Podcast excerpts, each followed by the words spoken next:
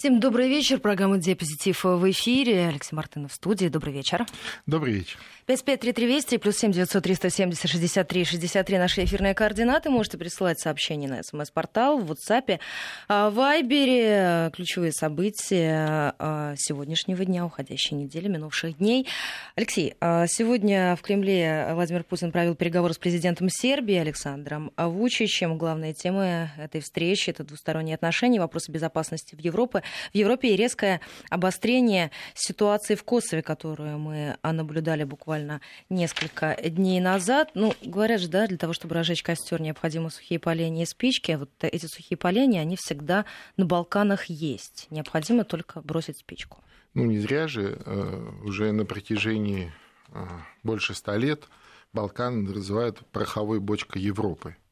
Действительно, э, вот со времен крушения э, великих империй э, Балканы – это такое лоскутное одеяло, э, сотканное из огромного количества противоречий, проблем, довольно старых проблем, огромное количество, так сказать, народов, населяющих этот регион. Особенно после крушения Югославии сложилось очень много проблемных э, таких зон. Э, мы помним войну страшную, собственно, э, именно в Югославии. И помним, как случился прецедент Косово, когда вся ну ведь то, что мы наблюдаем, это, это отголоски, это же все отголоски. Ну, конечно, конечно. Слушай, Сербия никогда в жизни не признает Косово, государственность Косово, республики Косово. Конечно, а, все стараются как-то более-менее а, найти а, какие-то решения этой проблемы, но так, как хотят, допустим, власти Косово, этого не будет. Ровно и наоборот. Да? Косово вообще это колыбель сербской государственности, так на секундочку. Там огромное количество э, сербских православных святынь, а, огромное количество сербов было выдавлено из Косово. В Косово до сих пор, особенно на севере, остались э, районы, где э, преимущественно проживает сербское население. Там сейчас речь шла, ну вот последний там, год, два, три, а, в переговорном процессе речь шла об э, так называемом обмене территорий, да, те, которые компактно, там, где компактно проживает сербское население, Сербия хотела бы взять э, под свой э, патронат.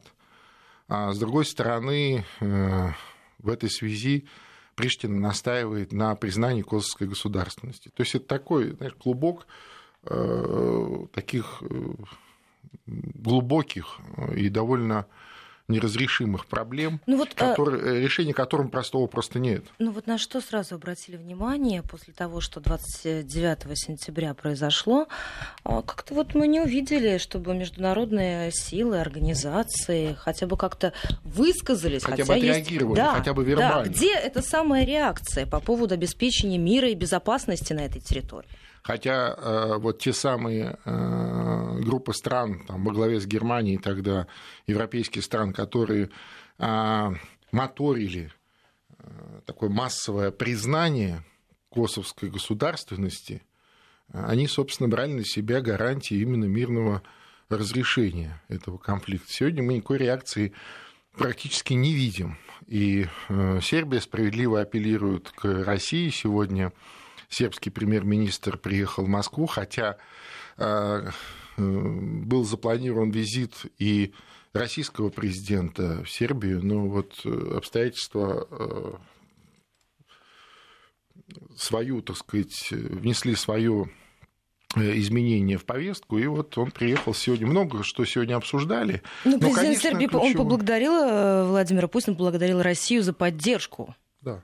этой ситуации. Ну, мы же тоже не признаем, как известно, косовскую государственность, равно как и Сербия и еще ряд стран мира.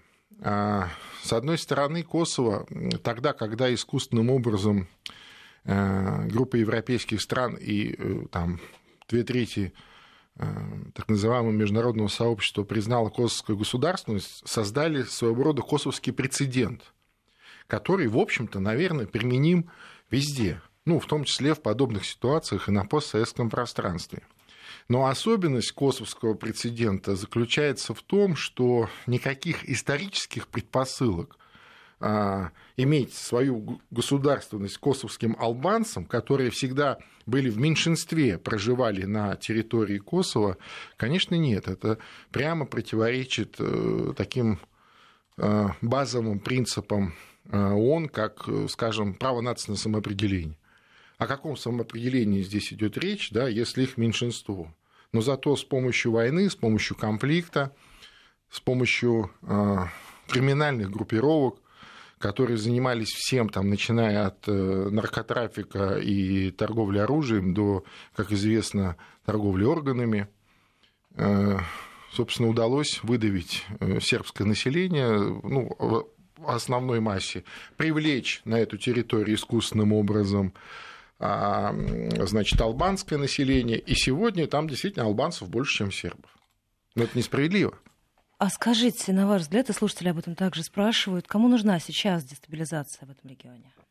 Ну, вы знаете, у меня есть своя версия по этому поводу. Вообще, а, Балканы и э, вот э, Косово в частности, это действительно такая закладка, такая мина замедленного действия, которую можно привести а, к, ну, к детонации в любую нужную вам минуту. И в тот момент, когда э, там, один известный финский дипломат, который руководил э, комиссией ОБСЕ по Косово, а, получал Нобелевскую премию мира за то, что он вот разрешил этот конфликт. И уже тогда говорили, это было в далеком 2008 году, 10 лет назад, Актисарий был такой а, деятель, э, которого сегодня никто уже не вспоминает. Так вот, тогда уже эксперты говорили, что а, коллективный Запад а, закладывает мину под всю Южную Европу. Сегодня э, ситуация меняется, в том числе и э, вот в этой части Европы, не только на Балканах, вообще Южная Европа, Восточная Европа, Евросоюз все больше разбалансируется а, все больше э, звучат голоса с самостоятельной позицией, отличной от той, которую транслируют из-за океана. И вот чем больше, так сказать, такой а, вольницы, если хотите, тем быстрее активируются вот эти старые закладки. Мне так кажется, я могу ошибаться. А вот эти международные институты, организации, мы будем продолжать вот наблюдать за таким пассивным поведением? Ну, я не знаю. Э, конечно, э, дело Косово – это в первую очередь э, дело Европы, европейской безопасности. Во вторую очередь это дело наше. Ну, постольку, поскольку мы тоже имеем определенное отношение к Европе, мы тоже европейская страна, но тем не менее речь идет о пороховой бочке Европы. И, наверное, они должны действовать поактивнее, что ли, в этом смысле вот это вот втягивание Сербии в разнообразные э, европейские институции, там это Европейского Союза до НАТО, с одной стороны, а с другой стороны, неразрешенный вот этот косовский вопрос, ну как-то это все странновато выглядит. Эту проблему можно было давно решить, э, если бы э, она была бы только между сербами и э, косовскими албанцами. А вот неразрешенный косовский вопрос, он может кому-то помочь решить свои проблемы? Ну, естественно, огромное количество людей вокруг этого кормится. Вообще такая перманентная дестабилизация – это же тоже инструмент давления на соседние государства. Просто сегодня все подзабыли, как это все развивалось в 89-м, 90-м, 91-м году. Еще, между прочим, советская страна была жива, да, а, а Югославия уже а, горела гражданской войной. А, и когда она распалась на несколько государств, и э, вот когда остались такие спорные территории, как Косово, как там еще есть несколько таких райончиков, и э, все это заморозили, все это подвесили, все это, так сказать, как вот еще раз мину такую оставили, вытащили просто запал из нее, и все. А сейчас обратно эти взрыватели все ставят на свои места. Ну ведь оставить в таком состоянии действительно для многих удобно, кто может в любой момент начать разжигать. Ну, конечно, в этом же весь и смысл. А, вообще, обращу ваше внимание, что, скажем, миграционный кризис в Европе тоже возник э, не сам по себе стихийно, как пытаются представить сейчас некоторые а, эксперты, в кавычках.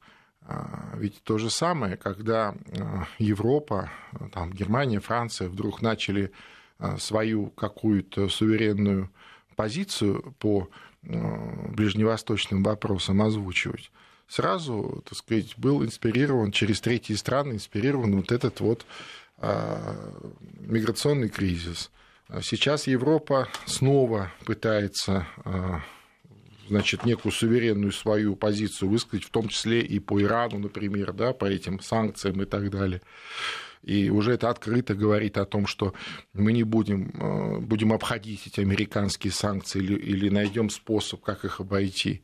Вот проходит буквально пару дней, и случается, э, значит, провокация в Косово, ну, в Сербии, на границе вот с этой а, гидроэлектростанцией. Не случайно это все. Это непростые совпадения. Ну и непростые совпадения, то, что мы видим в вопросах изменения правил мировой торговли, а параллельно у нас Соединенные Штаты со своим госдолгом впервые в истории добрались до рекордного 21,5 триллиона долларов. Ну да, я думаю, что это еще не предел. Ну, во всяком случае, то, что говорят эксперты, эти прогнозы, которые они дают по поводу дальнейшего развития событий, ну, это как-то э, весьма пугающе выглядит. Ну да, ну, смотрите, в 2018 году, в финансовом году, госдолгу потребовалось чуть больше полугода, чтобы вырасти с 20 триллионов до 21 триллиона. Ну, конечно. Но это же семимильными шагами, что Ну, называется. вот смотрите, э, э, США для того, чтобы э, обеспечивать должный уровень своего присутствия везде в мире, обеспечивать все внутренние процессы, обеспечивать все те Э, программы и направления, которые озвучены. Да, им ну, нужно... Рекордный военный бюджет. Да, ну, в том числе рекордный военный бюджет, там много чего. Им же нужно это все дело наполнять деньгами, а откуда берутся деньги? Они, я так подозреваю, печатаются совершенно бесконтрольно, выпускаются Федеральным резервом столько, сколько нужно. В мире огромное количество на руках американской валюты. Но я имею в виду там, у государств в качестве резервных фондов, у граждан, кстати, в личных накоплениях и так далее. Если вдруг э, там, единомоментно э, все э, внешние держатели американской валюты предъявят ее к оплате, ну, как, вот, как некую ценную бумагу, я подозреваю, что американская экономика и американское государство проживет ну, дня три. Да? Или же э, они начнут какую-нибудь масштабную войну. Даже ну, региональная вряд ли спасет, а вот какую-нибудь такую масштабную. Ну, Если не мировую, ну, смотрите, то континентальную. Они смертельно боятся этого отхода от доллара в качестве резервной валюты, с другой стороны. С одной стороны. С другой стороны, они этот процесс постоянно подталкивают. А, и мы же видим то, что происходит в вопросах торговли. И, конечно, сейчас все там радуются и говорят по поводу нафты. Но мы же видим, как толкали к изменению соглашения Канаду и как давили на Мексику. Конечно, можно очень долго говорить о том, а, как хорошо от этого будет и Соединенным Штатам, и Канаде, но все видят, что Канада она сопротивлялась до последнего. Ну, и европейцы видят теперь, как заключаются эти договоры. Конечно. И Великобритания видит конечно. это прекрасно. Так весь мир видит, и Китай видит, и Россия видит и другие э, крупные экономики мира прекрасно видят. Более того, э, как мне представляется, э, молча терпеть уже никто не готов. Да? И даже евробюрократы, которые до последнего терпели, сегодня уже прямо говорят о таких акциях непоминовения, несогласия и невыполнения тех указаний, которые транслируются из Вашингтона. Чем это закончится? Очень хороший вопрос. ну, мне представляется, что все-таки достаточное количество трезвомыслящих людей есть и в американском истеблишменте, и они понимают, что мировой войны быть не может, да, в том смысле, что накроет всех, полмира будет уничтожено. А, в основном это касается крупных, э, густонаселенных, развитых э, мировых центров, а, в которые, естественно, входят и там, добрые, э, там, не знаю, три четверти территории тех же США. И ничего от этого спасти не может. И я надеюсь, что они в этой парадигме даже не думают. А, и я очень надеюсь, что все-таки а, логика их действий заключается в том, что они взвинчивают повестку для того, чтобы заработать себе максимально выгодную переговорную позицию, понимая, что все равно нужно садиться и договариваться. Всем Но это же какие-то краткосрочные действия. Мы же не видим, чтобы это было задано на игру в долгую. Ну да, вот я об этом и говорю. Но мне так это представляется вот с точки зрения, э, не знаю, позитивного мышления, потому что иначе это все иррационально и ведет к катастрофе. 553320 плюс 7 903 170 63 63 наши эфирные координаты. Ну вот нам слушатель пишет по поводу того, что все-таки внешние партнеры Соединенных Штатов побоятся играть с их долларом. Ну, не знаю как. Ну, слушайте, а, вот, э, кстати, одним из самых крупнейших держателей американской валюты, ну, как резервной валюты, является Китай.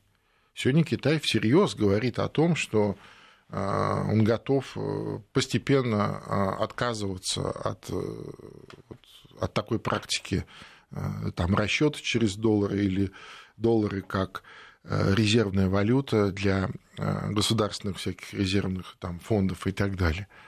А с другой стороны, вернее, с третьей стороны уже, да, а, Китай остается крупнейшим э, экономическим партнером США. И если вдруг вот представить себе такую историю, что э, там в одночасье Китай перестал иметь какие-либо дела с США, э, я не знаю, что будет с США тоже, да, потому что энное количество производств находится либо в Китае, либо через Китай дальше в Азии я имею в виду крупных американских компаний, производителей. Вот этот призыв э, Трампа во время выборов э, «вернем всю промышленность на территорию США», ну, это популизм, э, за который, может быть, и проголосовали американские обыватели, но мы же понимаем, что это невозможно сделать вот, тремя щелчками пальцев или хотя бы вот в течение тех полутора лет, ну, Нам же рассказывали Трамп, по поводу президент. снижения госдолга очень долго. Ну да, да, да. Так я же о чем и говорю. А они идут простым путем. Они просто печатают свою э,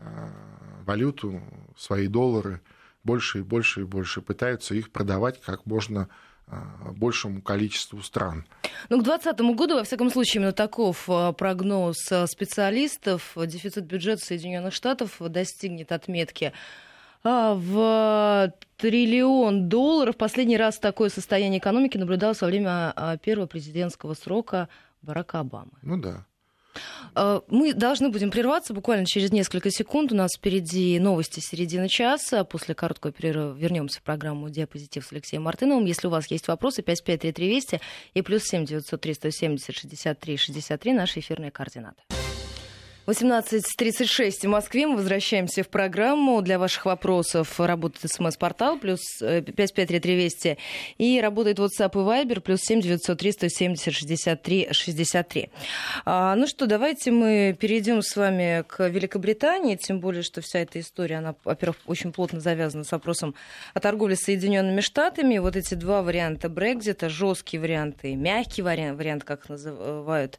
Но, судя по всему, Великобритания не уйдет придется пройти между струйками, потому что если а, Великобритания пойдет по пути жесткого Брекзита, это означает полный выход британской страны из таможенной зоны ЕС. Если мягкий Брекзит, то она остается членом таможенного союза, но это исключает возможность заключения торговых союзов с третьими странами. Ну да. Но это сложная ситуация для Великобритании. Да, не, не то слово сложное.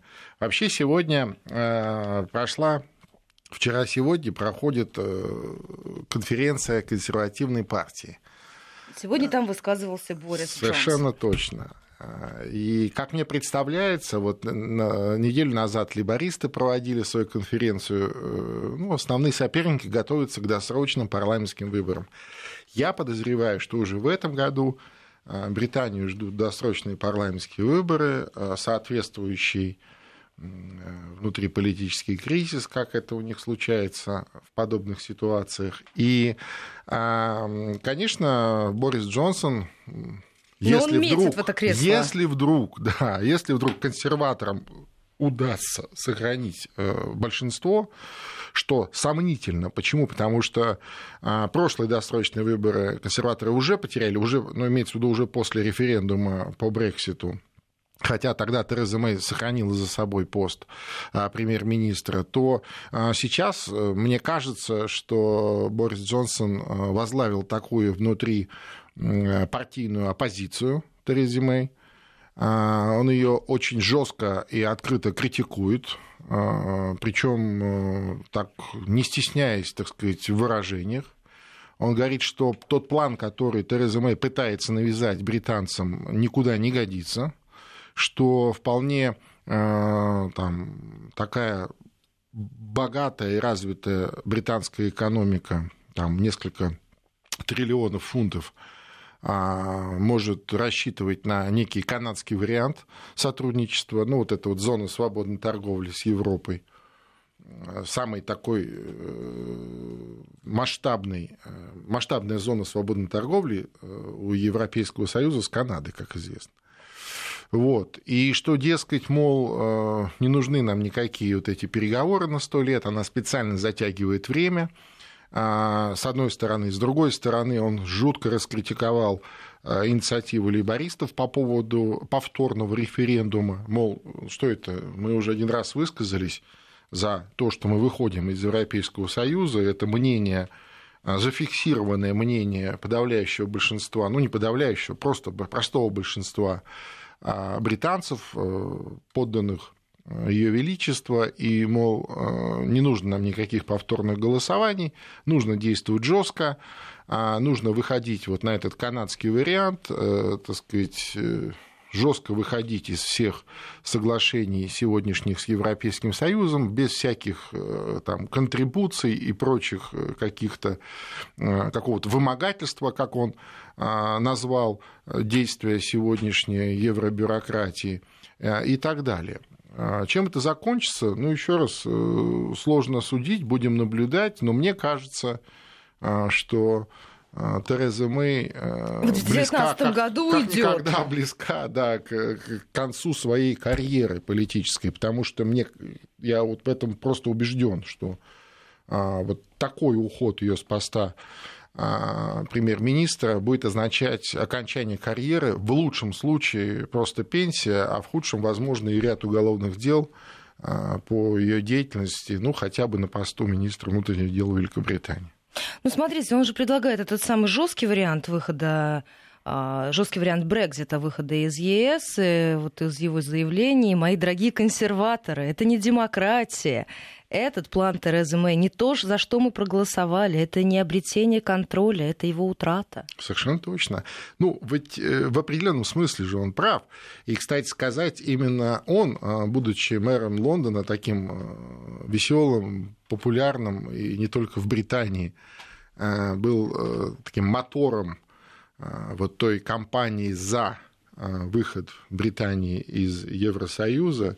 И, конечно, а, пост, Но это уже итоге... слишком скоро случится. Это март 2019 года. Это вот-вот, ну, Естественно. Так вот я же говорю. То есть и тот пост, который ему в итоге э, дали за эту активность министра иностранных дел, ну, явно его не устроил. Явно его не устроил. И э, все-таки а, ведь много очень лукавства в этом во всем. С одной стороны, мы вроде бы выходим, но выходим не торопясь, а, будем выходить там 10 а, лет потихоньку, полегоньку, а это, собственно говоря, позиция евробюрократии, что раз ну, Британия так проголосовала, вроде бы мы не можем отменить референдум в Британии, раз он, э, так сказать, признан самой Британией. Но, с другой стороны, мы можем затянуть время, а за это время может что-то измениться. Да? Или Ишак сдохнет, или Падишах умрет, или передумают британцы, или э, поменяется власть Британии, которая довольно часто меняется, или там, королева поменяется на короля и так далее. Вот, вот о чем говорит сегодня Борис Джонсон, и он по-своему прав. Эм, чем закончится, еще раз, я не знаю. Но то, что э, Британия должна в следующем году, весной оформить свои отношения с Европейским Союзом окончательно, уже до юра, это факт.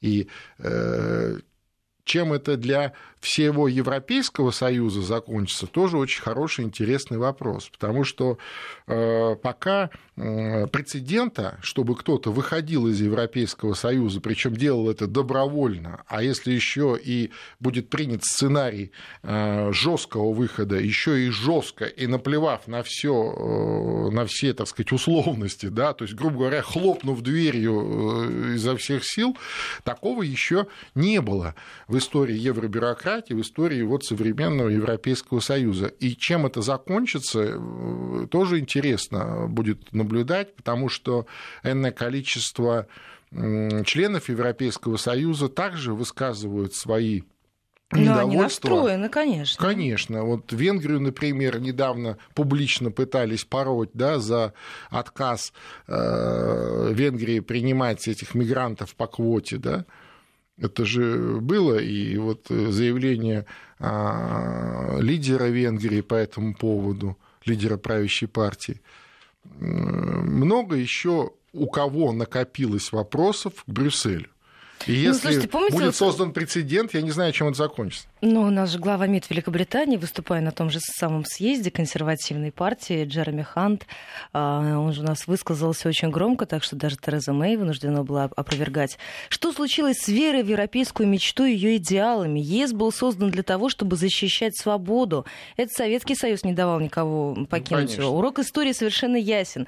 Если вы превратите ЕС из клуба в тюрьму, то стремление покинуть ее не уменьшится, а будет расти. И мы не будем единственным узником, который захочет бежать из плена. Ну, начнем с того, что Европейский Союз создавался... Не как клуб по интересам. Э, совершенно с другими целями. Он создавался как союз экономический, чтобы было всем выгодно, чтобы э, были меньше издержки, а больше была прибыль э, меньше платили двойных, тройных налогов, снимались границы и так далее, и так далее. Вот для чего в свое время создавался Европейский Союз как союз экономический. Другое дело, что, между прочим, не без определенных стараний той же самой Великобритании, а не можно так мы давно. Об этих стараниях сразу после короткого перерыва у нас сейчас некоторые регионы перейдут на местное вещание, а мы буквально через несколько минут об этих стараниях продолжим. Вести ФМ. Возвращаемся в программу, продолжаем а, этот разговор. Диапозитив в эфире 553320 и плюс 7 903 170 63 63 для ваших вопросов. Остановились мы с вами на стараниях. Так вот, э, в том числе и стараниями Великобритании, э, не без их, скажем так, э, определенных инициатив, а, Европейский союз, союз экономический, начал превращаться в союз политический. А, и вот когда он стал союзом политическим, когда там все меньше и меньше становилось экономики, а все больше становилось политики, и помните, Европа практически подошла к тому, чтобы стать Соединенными Штатами Европы когда всего лишь две страны а, из Европейского Союза а, так и не смогли принять на референдумах Конституцию Европейского Союза, которая бы уже окончательно оформляла а, такой политический характер Европейского Союза, такой надгосударственный, то есть такой, как, знаешь, как Советский Союз наоборот – и в этом смысле э, сегодняшний министр иностранных дел Великобритании, это он такие, знаете, оговорки по Фрейду у него выскакивают из головы, что вот Советский Союз никого не упускал, какие-то параллели проводит. А ведь э, в определенном смысле он прав. Другое дело, что э, здесь он тоже пытается в новомодной манере все это формулировать в такой русофобии или в такой ну, это уже это тренд. Как, ну как да, без да, этого? да, я об этом и говорю. Но э, тут же он проговаривается, понимаешь, что действительно это так. И вот такой политический союз, конечно, никому не нужен. А политический союз подразумевает единую политическую позицию по э, всем актуальным вопросам современной международной повестки. А у всех свои национальные интересы, свои э, суверенные интересы. Ну, мы видели, не какие... Подожди, мы, мы видели, какие интересы продемонстрировал французский лидер Эммануэль Макрон. Да, это вот эта фотосессия знаменитая недавняя. Может быть, мы даже бы и не заметили этой фотосессии, а если бы она не стала просто top news, и не fake news, а top news э, во Франции. может быть, нашим слушателям Стоит напомнить, э, разгневала француза скандальная фотосессия французского лидера Эммануэля Макрона. Дело в том, что он фотографировался с полуголыми темнокожими мужчинами на острове. Которые неприличные жесты, так сказать, да, изображали у него непри... за спиной. Спущенные штаны там были, какая-то сетка у этих мужчин была в качестве основной, основного элемента одежды. Ну и, собственно, в сети на негативные комментарии не скупились.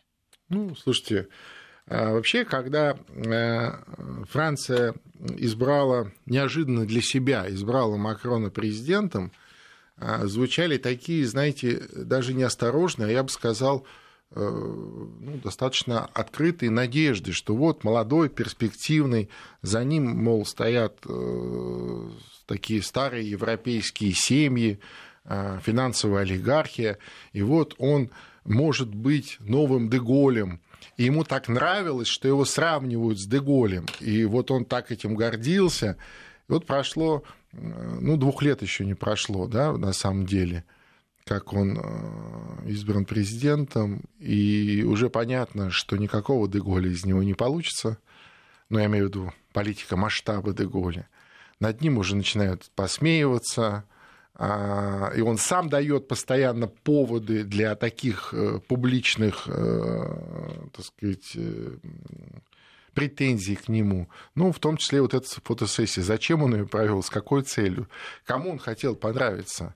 Вот ну, тем, смотрите, тем мигрантам, которые сегодня, против которых сегодня там подавляющее большинство французов, ну, ну смотрите, рейтинг-то падает постоянно. Они даже опрос общественного мнения не успевают за этим стремительно падающим рейтингом президента Франции. Каждый месяц новый антирекорд, который уже добрался до уровня Франсуа Оланда. Надо что-то с этим сказать, делать. Он уже, он уже скоро э, Оланда, так сказать, в этом смысле опередит. Но тот-то хотя бы э, подобных вещей себе не допускал. Да?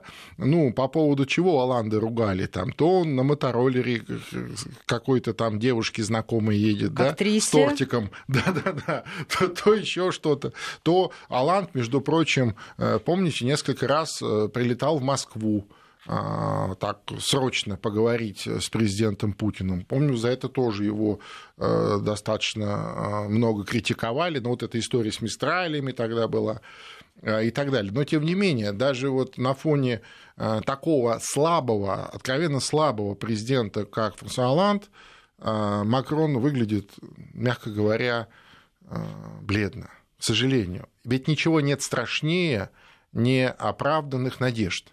Вот на него были надежды. И сегодня они стремительно а, растворяются, рушатся. Я думаю, что ему не простят. Но вы считаете, что эту ситуацию уже никак не выправить? Думаю, что вряд ли. Хотя, конечно, он, так сказать, как-то старается, и вообще сама по себе а политическая структура Франции своеобразная, она сильно отличается от многих европейских политических структур, но, тем не менее, а, во Франции очень важно общественное мнение, очень важна эмоция общественная в отношении того или иного руководителя. И сегодня э, явно, так сказать, Макрон просто теряет на глазах. Да, вот все, что весь тот потенциал, который был в надеждах на него, он его просто уже раз, Но, ну, сказать, а разбазарил, тем, разменял на пятаки. А вы согласны с тем, что это в принципе очень характерно для Франции? Ну, вот такое стремительное снижение популярности, можно сказать, ну, свеже, Франция, свежевыбранного Да, во Франции очень своеобразное общественное мнение. Я согласен полностью. То есть Франция легко влюбляется в кого-то, и э, Франция, э, французы не прощают никому таких серьезных, так сказать, разочарований. Ну и таких скандалов, в принципе, еще не было. Ну да. Такие фотографии Согласен полностью. с э, обнаженными парнями. Знаете, с другой стороны, э, во Франции были э, такие там, лидеры, как тот же самый Деголь, да, такого европейского уровня, э, мирового уровня лидер, или тот же там, Митеран в свое время, несмотря на то, что там тоже было много разнообразных скелетов у него в шкафу, тем не менее, он очень много сделал, его сейчас помнят, с удовольствием вспоминают, и как добрые, хорошие времена. Будут ли Макрона вспоминать? Не знаю. Не знаю. Ну, во всяком случае, вот судя по тем э, публикациям французских СМИ, э, там пытаются объяснить э, часть французского избирателя, что рейтинг президента снизился отнюдь не из-за фото с э, полуголыми ну, мужчинами. Ну, нет, ну, понятно, что, так сказать, он там ряд непопулярных реформ проводит, причем очень жестких, очень а, таких, а, так сказать, э, кровавых в кавычках, я имею в виду, очень много людей теряют рабочие места, повышаются налоги такие очень крайне непопулярные вещи. И, э, наверное, можно было бы это делать все э, более каком-то мягком, щадящем режиме. А ну, ну и заявление делает на международном ну, уровне, конечно. весьма громкие. Там, помните, предлагает лечить ООН от импотенции, кастрации. Ну, вот все, вот. да. И он пытается на международ... компенсировать все эти сложности внутри компенсировать какие, какой-то внешнеполитической активностью. И здесь у него тоже не очень получается. То вместе с американцами зачем-то поехал э, в Сирию обстреливать одним корабликом, да, что очень смешно выглядело. До сих пор там они что-то из себя изображают э, в Средиземном море у побережья Сирии. Э, то он там в Африку куда-то поехал то еще он какие-то он деревья заявления... сажал вместе с Дональдом Трампом. Да, да, да, да. То он в Америку поехал, где с него э, тот самый э, достаточно пренебрежительно снимал там какие-то... Перхоть. Да? Перхоть, стряхивал, да. Ну, в общем, э, он... Нельзя сказать, что он не старается, но явно у него не получается. Явно у него не получается. Досидит ли он до конца срока, мне кажется, тоже сегодня это большой вопрос. То есть вполне вероятно, что он так и не сумел создать никакой реальной политической силы под себя, под свой бренд, под свое имя. Э, ведь, по сути, э, когда Франция выбрала Макрона, а, то есть отказавшись от э, традиционной двухпартийной системы, то есть ни одного из кандидатов из традиционных партий Франция не захотела. Ну вот она выбрала Макрона. Макрон а, казалось бы, мог бы из своего этого избирательного блока составить какую-то партию, как-то ее э, институализировать, э, свое, свое имя, себя, вот как двигателя определенных идей и задач. Ну, в том числе и внутри Евросоюза. Я об этом и говорю. Идеи и задачи не сформулированы, партии как таковой нет. А, на уровне Европейского Союза он а, лидером так и не стал, хотя очень хотел бы, э, чтобы было так. Поэтому... Ну, там же вообще сложная ситуация. И у Меркель критически низкий рейтинг, и мы видим, как альтернатива для Германии ну, набирает конечно, обороты. Конечно, конечно. Ну, не, ну во Франции немного другая история. Э, во Франции э, вот то, что касается таких э, правых консерваторов, я имею в виду вот партию Ле Пен, она свою жесткую нишу занимает и, и, и как правило, больше не набирает. Но французы очень недовольны сегодняшним Макроном. Очень. Вот много мы общаемся с э, коллегами-экспертами из Франции, с политиками. А, я ни одного не слышал, который бы, знаете, восхищенно говорил, ах, какой Макрон молодец, как он все хорошо делает. Нет, такого уже нет.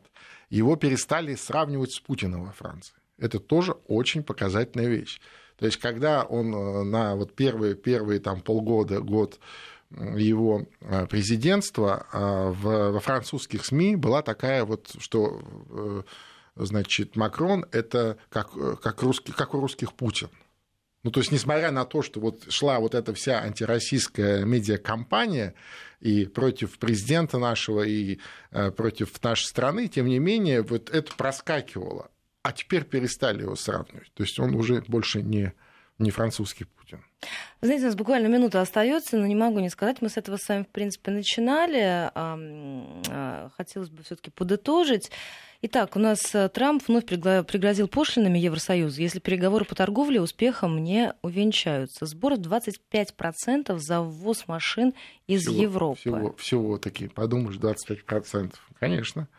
Не, вообще я уверен, что э, Трамп затеял эту историю не на, так сказать, не на, не на полгода. То, что вот до конца своего первого срока он будет реализовывать вот эту стратегию а, глобальной торговой войны, всех, э, значит, Америки со всеми, это я практически убежден. Дальше он будет, э, исходя из той переговорной позиции, которая возникнет у него, будет договариваться. Ну, как он сказал, это уже не самоцель, это просто инструмент для это переговоров. Инструмент, абсолютно, абсолютно. Это Спасибо стратегия. большое. Программа «Диапозитив» ровно через неделю в эфире радиостанции Вести ФМ.